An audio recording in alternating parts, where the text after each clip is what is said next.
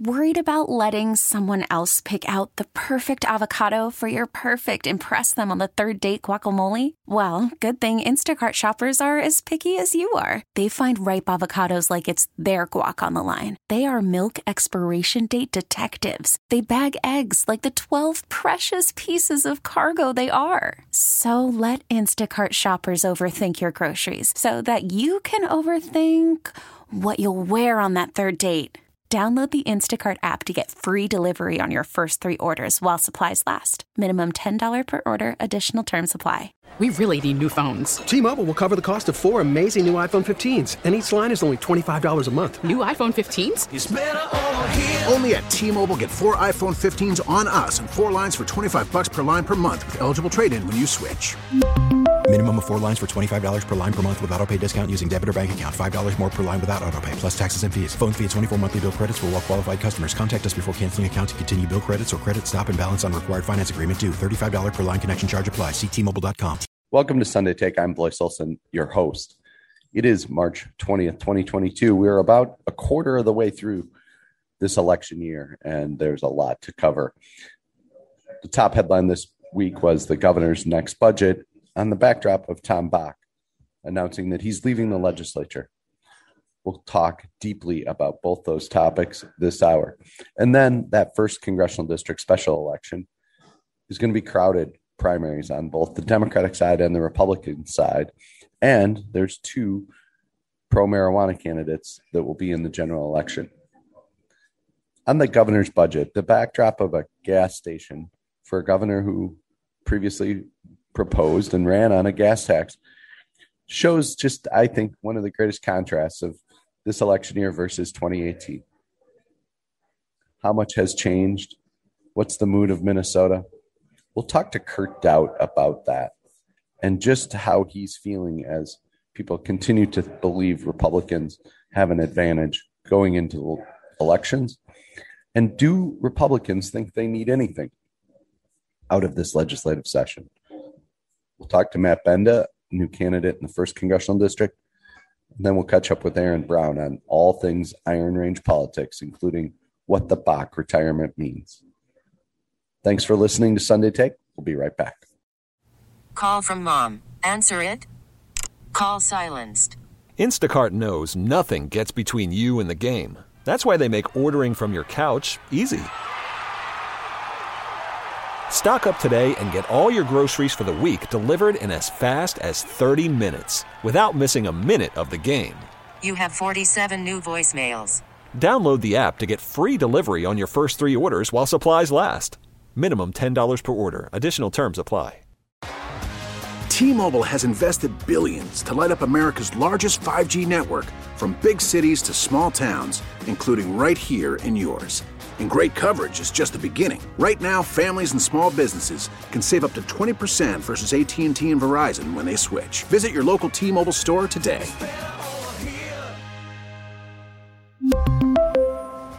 Plan savings with three lines of T-Mobile Essentials versus comparable available plans. Plan features and taxes and fees may vary. After the end of a good fight, you deserve an ice-cold reward. Modelo is the mark of a fighter. You've earned this rich golden lager with a crisp, refreshing taste. Because you know, the bigger the fight, the better the reward. You put in the hours, the energy, the tough labor. You are a fighter, and Modelo is your reward. Modelo, the mark of a fighter. Drink responsibly. Beer imported by Crown Port Chicago, Illinois. First cup of coffee this Sunday morning is with Matt Benda.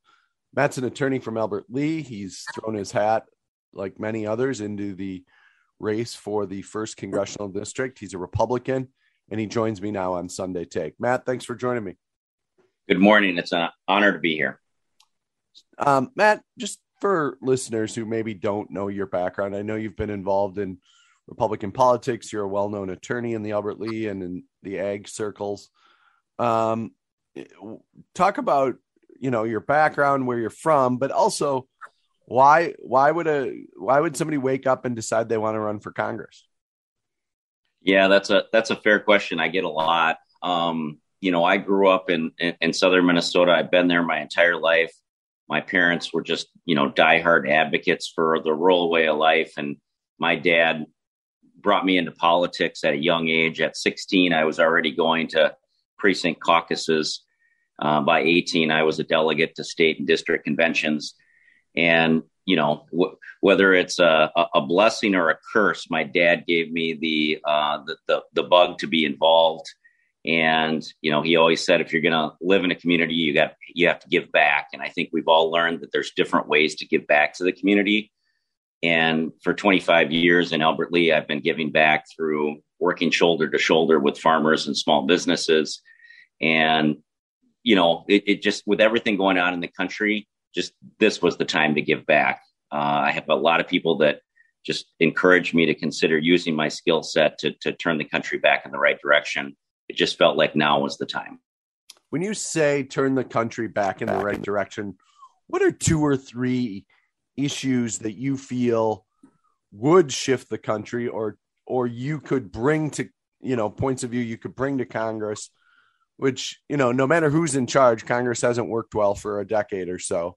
So what what are those issues or or what are the issues that you think could could shift things to a different direction for the country?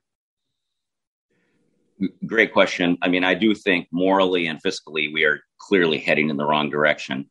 Um, from a fiscal standpoint, the, the, the, fact that we gave up energy independence under Donald Trump, and now we're looking at the, the, the prices of gas when we go to the pump, um, th- those issues are just core right now. People are when, when I'm out, you know, campaigning, reconnecting with friends. Those those fiscal issues are are, are first and foremost. Um, from a moral standpoint, um, you know, again, I, I, am very embedded in my my faith. Um, I think it's important that we just stick to our principles. Um, so I think you need somebody that um, really is grounded in his faith, grounded in their community, and just can can move these issues forward. Um, you know, I grew up as a as a you know a kid in the the, the farm crisis, and I know what it means to grow up with uh, difficult financial times, um, making paycheck to paycheck. I, I, I grew up in that um, in that field. And now when I work with, you know, again, f- families, you know, I, I understand what it means to, uh, to, to, to, challenge through those, uh, those pocketbook issues. The first district is obviously has a lot of agriculture and a lot of farms, but it's also become more economically diverse. You think of the Mayo Clinic in Rochester, you think of manufacturing in Winona, uh, your own hometown of Albert Lea, just the the the changing landscape, are there threads that you see that pull people together that don't rely on partisanship or don't rely on the culture of DC about us versus them? I, I do think it's important to stay uh, grounded. I'm a first district first guy. Um, and so there are a lot of issues out there that, that, that do, um, you know, you're asking across the aisles, what, what, you know, not party based. I think people are really concerned about getting their kids to school, getting a good education, making sure they have uh, input at the school board meetings, uh, that their voices aren't silenced. I do hear a lot about those type of issues, and you know, quite frankly, when you talk about healthcare freedom, um, there are a lot of concerns that the you know the Dr. Fauci's of the world are imposing their healthcare decisions upon us I mean, we're in uh, a, a, part of the, the state where you have Mayo Clinic on one side, uh, Sanford on the other, and a lot of great independent healthcare in, in, between. Um, I am really concerned that those organizations, we weren't able to go to them to help get us healthcare decisions. We had these imposed um, from, like I said, the Dr. Fauci's and kind of the unelected folks. Uh, those are concerns for people. They're like, we're just good, hardworking people. We want to make healthcare decisions and people are really upset about that. Um, so I think that when you talk about threads, that is certainly a threat I hear frequently: healthcare um, decisions and raising our kids and educating our kids. So those are the threads that I hear frequently. Matt Benda is my guest. He's a candidate for Congress in the first district as a Republican. It's a crowded field. He's an attorney from Albert Lea. Uh, represents agricultural interests. He's been uh, a member of many civic organizations in Albert Lea. Matt, you, you said something interesting in that that last answer about, you know, Mayo on one side, Sanford on the other, and then you know a lot of independent folks in the middle that you know maybe uh, you, you have less access to things like that. Um, healthcare, especially in Greater Minnesota, especially costs in rural areas, has become a major issue for farmers.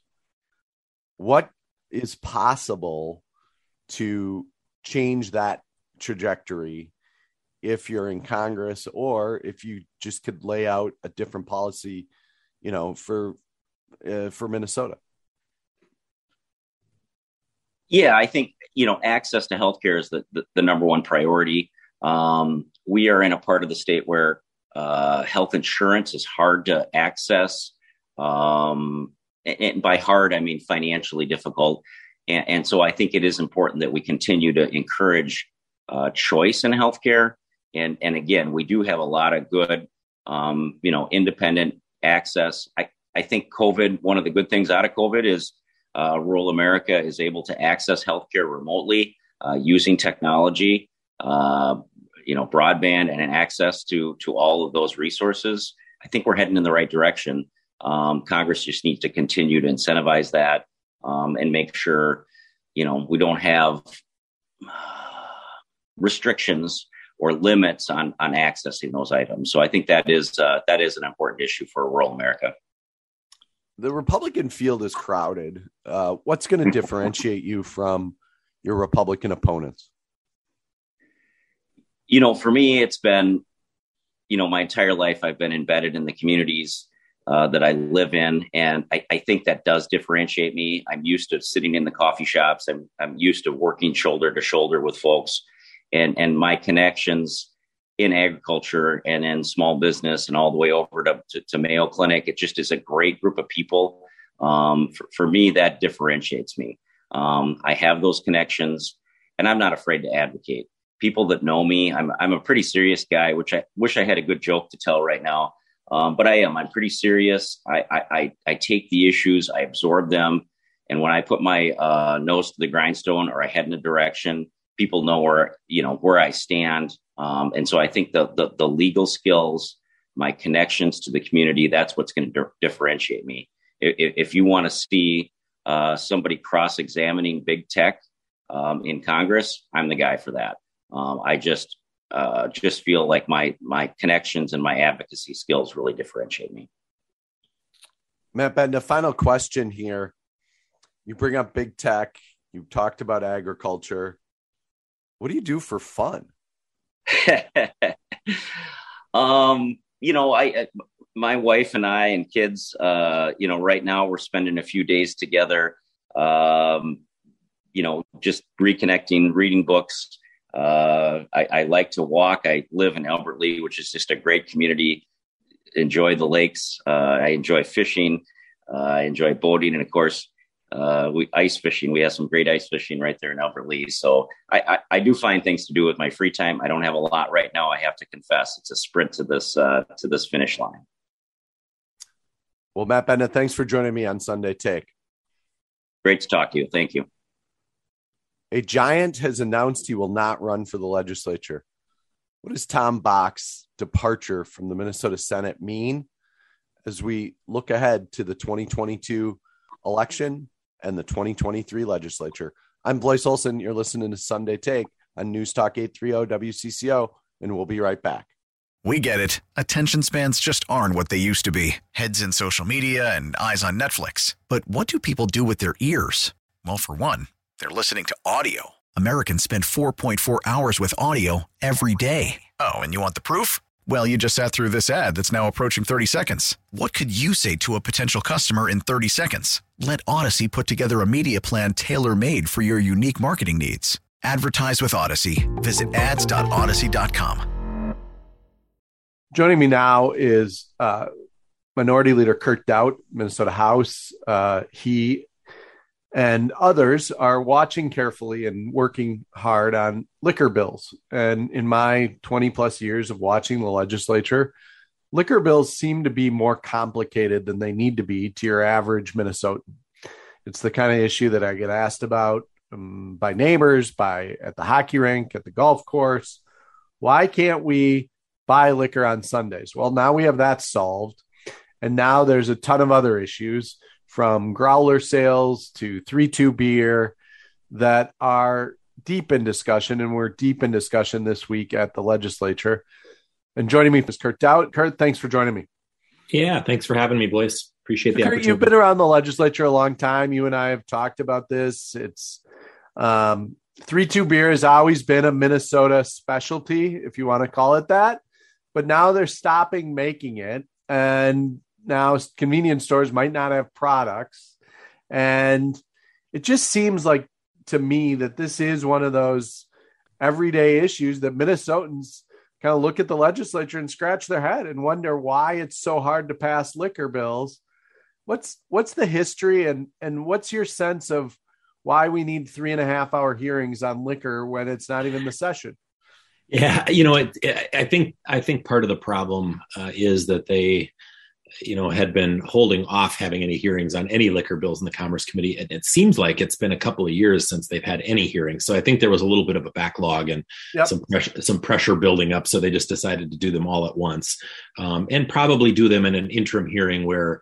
Uh, you know, there wasn't pressure to necessarily pass them out, then they can kind of think about them and make some decisions on what they want to advance or if they want to advance any of them. Um, and I assume there's some negotiating going on between the, the interested parties. Um, you know, on the issue of beer and wine and gas stations and grocery stores, I think that um, this is an issue uh, much like Sunday liquor sales. And as you know, I was uh, yes. Jennifer Loon was really the driver behind that, but I was uh, probably right behind her and, in being the one that pushed it the most to, to actually get it done. And I was Speaker of the House at the time.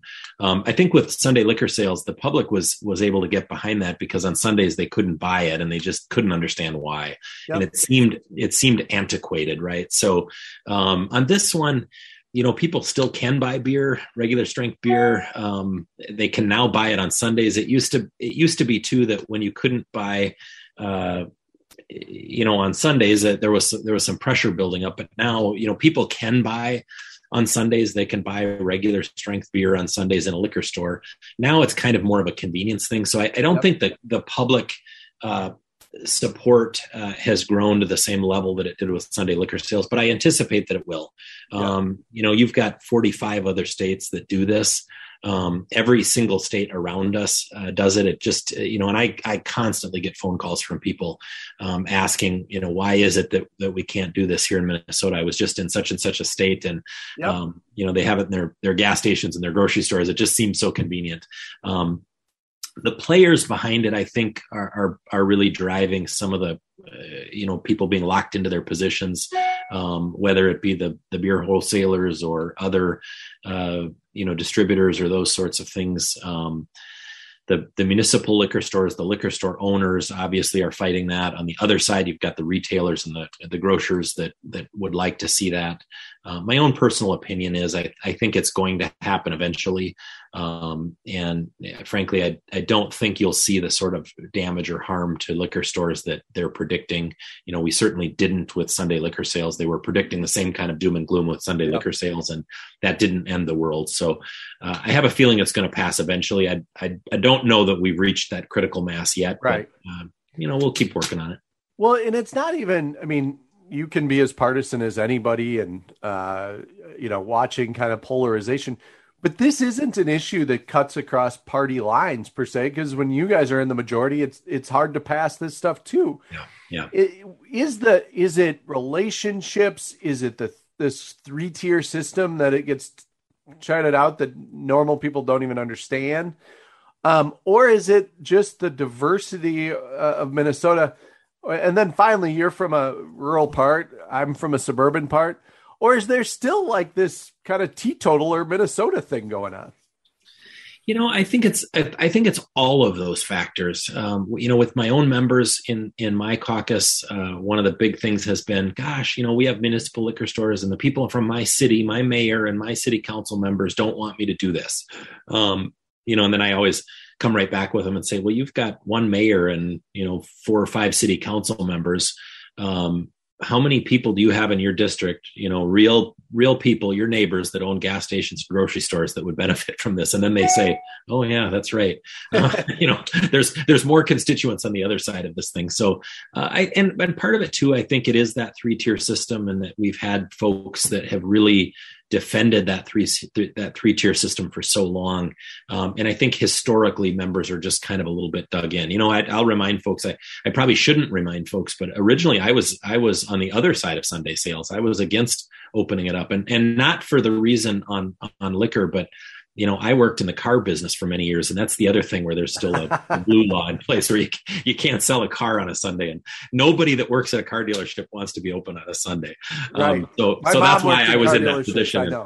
Once I realized that, that, that there was, uh, you know, a lot of support for the liquor stores, we did that. And I always had fooled myself into thinking that, boy, once liquor stores went, then uh, car dealerships would be right behind. Um, but the the public isn't necessarily demanding that they have to buy a car on a Sunday, so that has seemed to have died. Um, three two is one of the hot buttons that's kind of you know sparking this conversation now. I know you have followed this very closely what should listeners know about where 3-2 beer availability is and why it's important that this is addressed sooner rather than later? It was not too many years ago. I think even when we did Sunday liquor sales, which was maybe three or was it three, no, three or four years ago. Yep. Um, but when we did that, uh, you know, at the at the time, there were probably four or five states that still had three two beer. Um, we are now the last one. There's no other state that sells three two beer. In fact, Utah was a holdout for a long time. Even they have full strength beer now in their gas stations and grocery stores. I think so. Um, there is no other state that that does three two beer. So the manufacturers are uh, cutting down. We took testimony in that hearing the other day um, that uh, they used to have. Gosh, I think it was a year ago they had 90 SKUs that they could choose from. That's you know SKU numbers, individual yeah. products that they could sell on the store shelves um, that that met the requirements of that three two beer. Now they're down to 14, um, okay. and it won't be long. They'll they'll I mean, manufacturers are just going to say, "Come on, it's just not worth it for us to produce this product anymore." Um, and the reality is, I don't think gas stations and grocery stores sell a ton uh, of three two beer um, so it, you know it's not a it's not a major thing for them. Um, i also just frankly don't think that gas stations and grocery stores are going to give up a lot of shelf space to carry uh, a lot of full strength beer and wine. I think they'll have just a very limited supply uh, for a convenience factor. And and as you know um, buying a 20 ounce soda in a gas station is not the cheapest place you can buy a 20 ounce soda, right? I mean, right. You know, so, I mean, it's not like I still think that the regular liquor stores are going to be the place to buy this if you're buying in any quantity. If you're, if you're picking up just one 12 pack, sure, I can grab it quick here and I'm going to yep. pay, you know, 30% more than I would in the, in the liquor store. But when people are really buying it, they're going to buy it in a liquor store where they still do. Kurt Daudt's our guest. Kurt, thanks for joining us. I know we'll have this conversation as we go on why liquor laws are so hard to change here in Minnesota. Yeah, they sh- they sure are. They can be, but we'll keep working on it. Thanks for having me on. No problem. Joining me now is Aaron Brown. Aaron is a longtime Iron Range based writer, observer of all things the Iron Range politics, uh, and thought that in light of the announcement of Tom Bakk's retirement, uh, it'd be good to kind of catch up on the mood of the range uh, the politics of the range. And Aaron joins me now. Aaron, thanks for joining me on Sunday Take. Thank you for having me. Um, so, were you surprised by Tom Bakk's announcement earlier this week that he was leaving the legislature?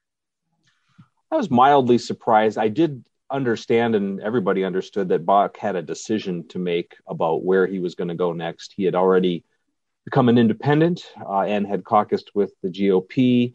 And that's a strange kind of place to be. Are you going to go all the way and become a Republican? Or are you yep. going to go going to go back and try to become a DFLer again? Are you going to try to run a three way race as an independent? And uh, so that's complicated, and that might have aided his decision to retire just because of the complexity of that attempt.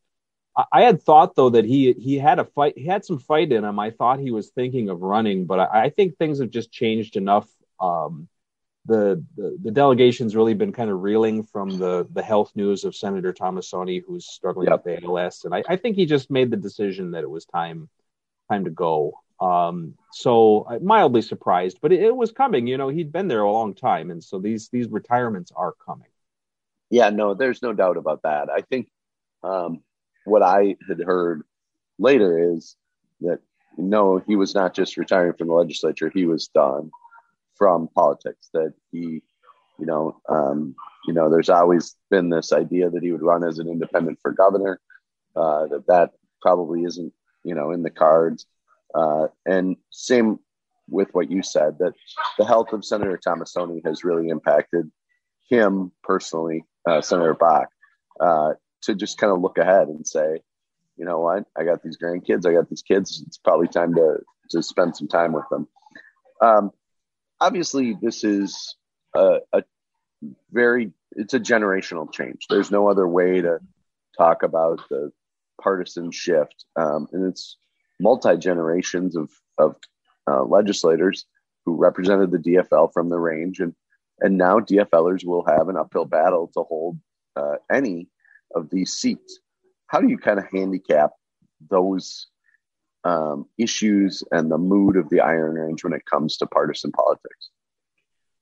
Well, the mood has shifted on the range, as you can kind of, you really can see in the, especially presidential results. Uh, Pete Stauber has really stuck a flag in the ground uh, on the range and is likely to hold most of the range communities in his race for the eighth district.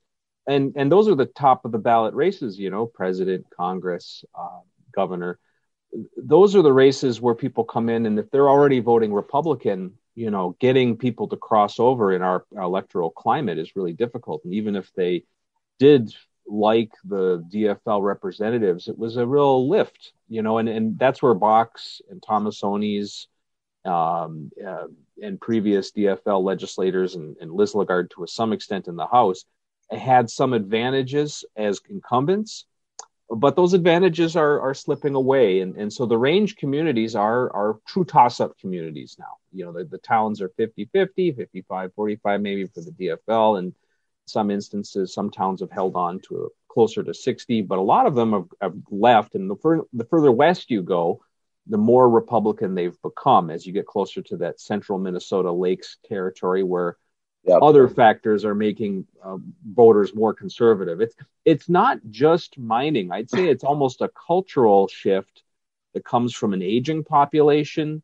and a population that has watched um, the old economy, frankly, just wither away, and and wants something done and of course, because their baby boomers are older, in many cases they're thinking, well, why isn't it not? Why is it not like it was in the '70s when things were better? And yeah, and and so there's a lot of this cultural feeling, this vibe almost. And you can argue about politics and policy, about union politics and uh, the viability of the labor movement, and generally people still are supportive of unions but they're willing to vote for candidates that aren't that supportive of unions, um, just out of a cultural understanding that, well, if the Twin Cities and the suburbs are voting for Democrats, then that's obviously not for me. And that's that's kind of the cultural grievance that I see most commonly. So um, my guest is Aaron Brown here on Sunday Take. He's a longtime writer and observer of Iron Range politics and culture. Uh, and we're talking in light of Tom Bakk's retirement about the shift in the Iron Range. You know, um, I've been around Minnesota politics for 30 years, uh, watched it, heard about the when will the range be back or why can't it be like it used to be several times. But even, you know, over the last decade when mines were, you know, up and running at a higher level, um, is it just too um, tentative? Is it there's not enough jobs? Is it different kinds of jobs. What what are the other kind of economic issues that you think has has caused this shift? Because the shift isn't unique to the Iron Range. There's actually this is a shift in rural America, right? Manufacturing jobs, uh, industrial jobs. Uh, so it's not unique to the Iron Range. The Iron Range just gives us our Minnesota look on uh, kind of where these jobs have gone, or you know where the where the children of those steelworkers, you know, want to live now or how they want to live, etc. Yeah, it's it's uh, a friend of mine, um, Pam Brunfelt, a history a historian. She she refers to the Iron Range as an industrial frontier, and I think that's a really good way to understand it. And in other words, in political terms, that means it's a mini Rust Belt, but it's also small towns.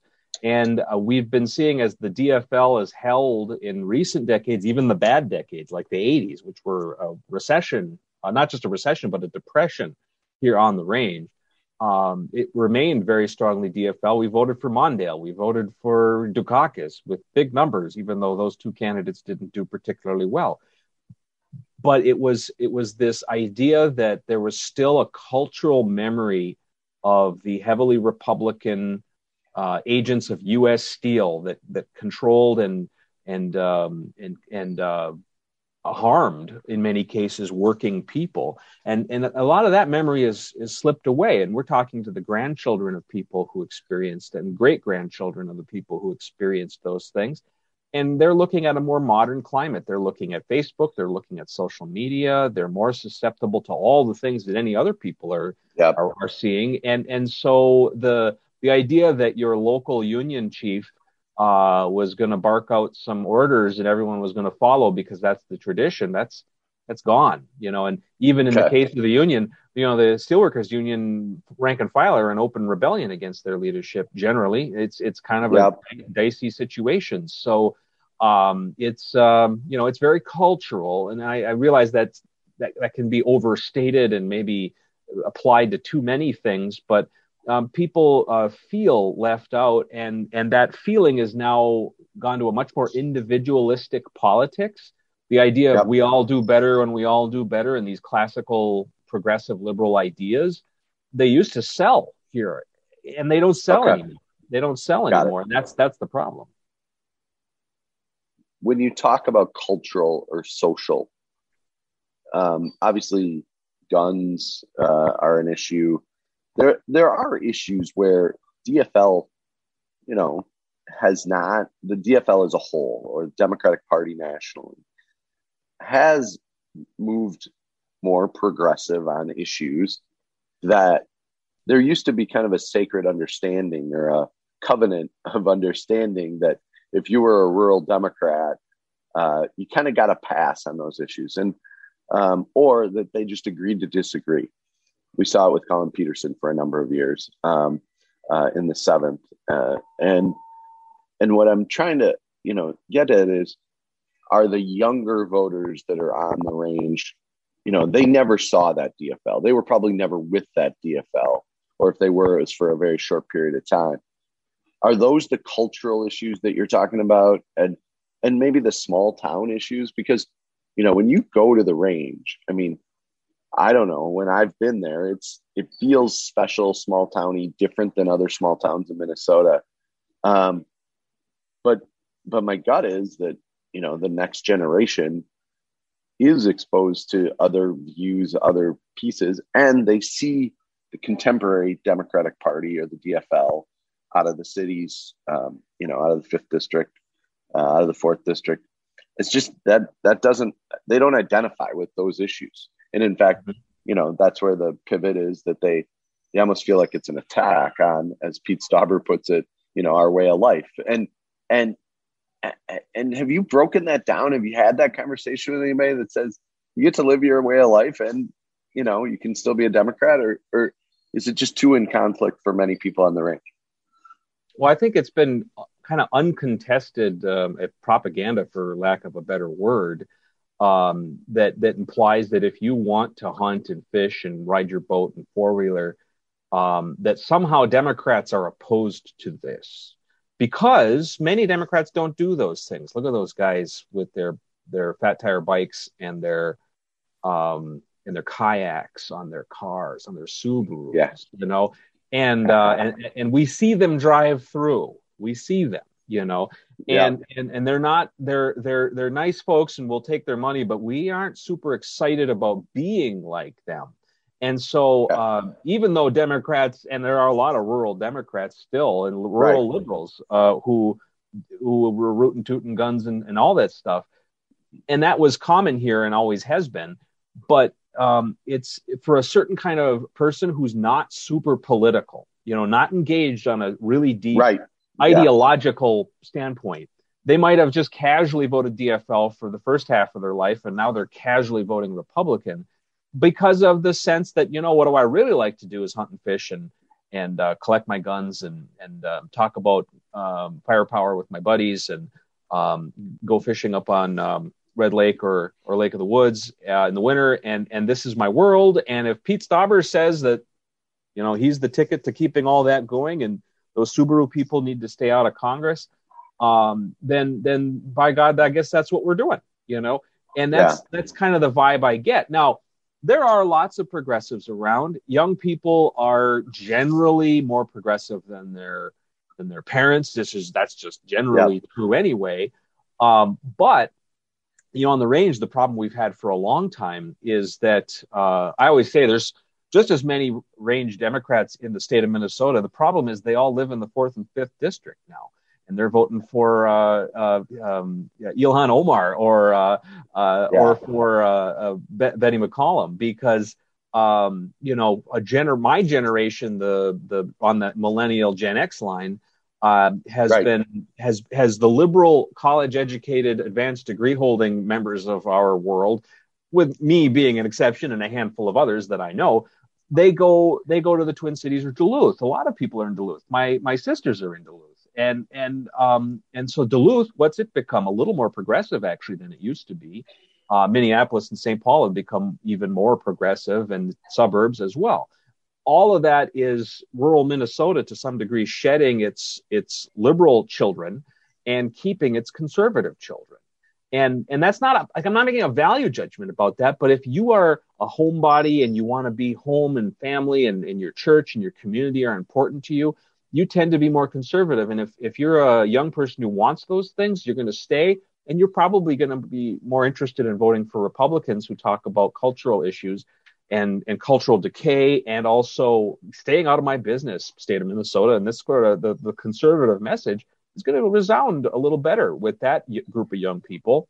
And while it might be completely rejected by the people's own brother or sister who moved to Duluth or to the, yeah. the Twin Cities. And, and so that's the dynamic we see really throughout the whole state of Minnesota. The Iron Range is a part of it. Yes, we're still unique as a culture, the history. I write about all that. It's it's distinct and I, I love it and I'm not leaving, but it's definitely changed politically because it used to be um, this just understanding that Republicans were coming to get us when I was a kid. My grandpa, yeah. who was very conservative, he was anti-gay marriage, uh, anti-abortion, um, very conservative on a lot of social issues, was a straight ticket Democratic voter because those Republicans were coming to get us. Now, those same voters believe that the Democrats are coming to get us. And, in tra- truth, neither of those are exactly true, but that's a feeling right. that people have.